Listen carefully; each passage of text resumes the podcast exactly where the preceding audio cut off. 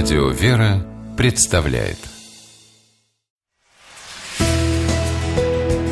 Литературный навигатор Здравствуйте! У микрофона Анна Шапилева. Где могут совместно, бок о бок, да еще совершенно бесплатно, трудиться академик, консул и бродяга без определенного места жительства? Кажется, подобное и представить-то проблематично.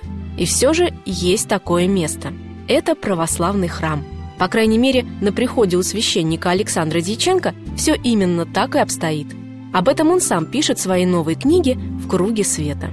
Этого сборника рассказов и очерков с нетерпением ждали те, кто уже успел оценить литературный дар отца Александра.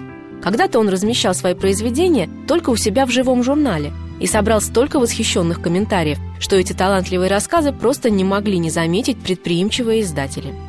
У батюшки стали выходить книги. Сегодня отца Александра Дьяченко называют одним из самых известных писателей-священников. А в соцсетях его рассказы по количеству перепостов могут поспорить с записями самых популярных блогеров.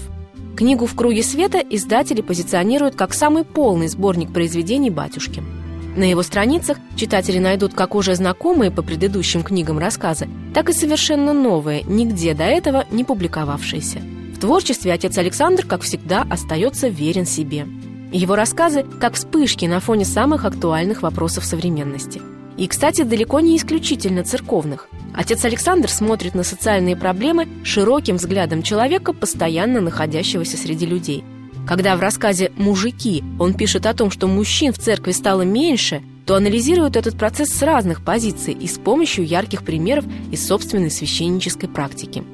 А в рассказе «Всякое дыхание» размышляет о том, что животные, птицы и прочие божьи творения, пожалуй, гораздо умнее и понятливее, чем мы можем себе представить.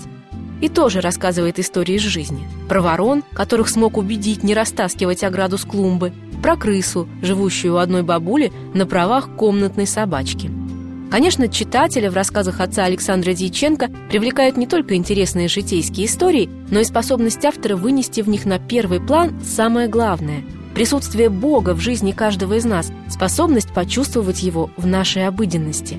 И от этого ощутить себя словно бы в круге света, дающего надежду и веру. С вами была программа «Литературный навигатор» и ее ведущая Анна Шапилева. Держитесь правильного литературного курса.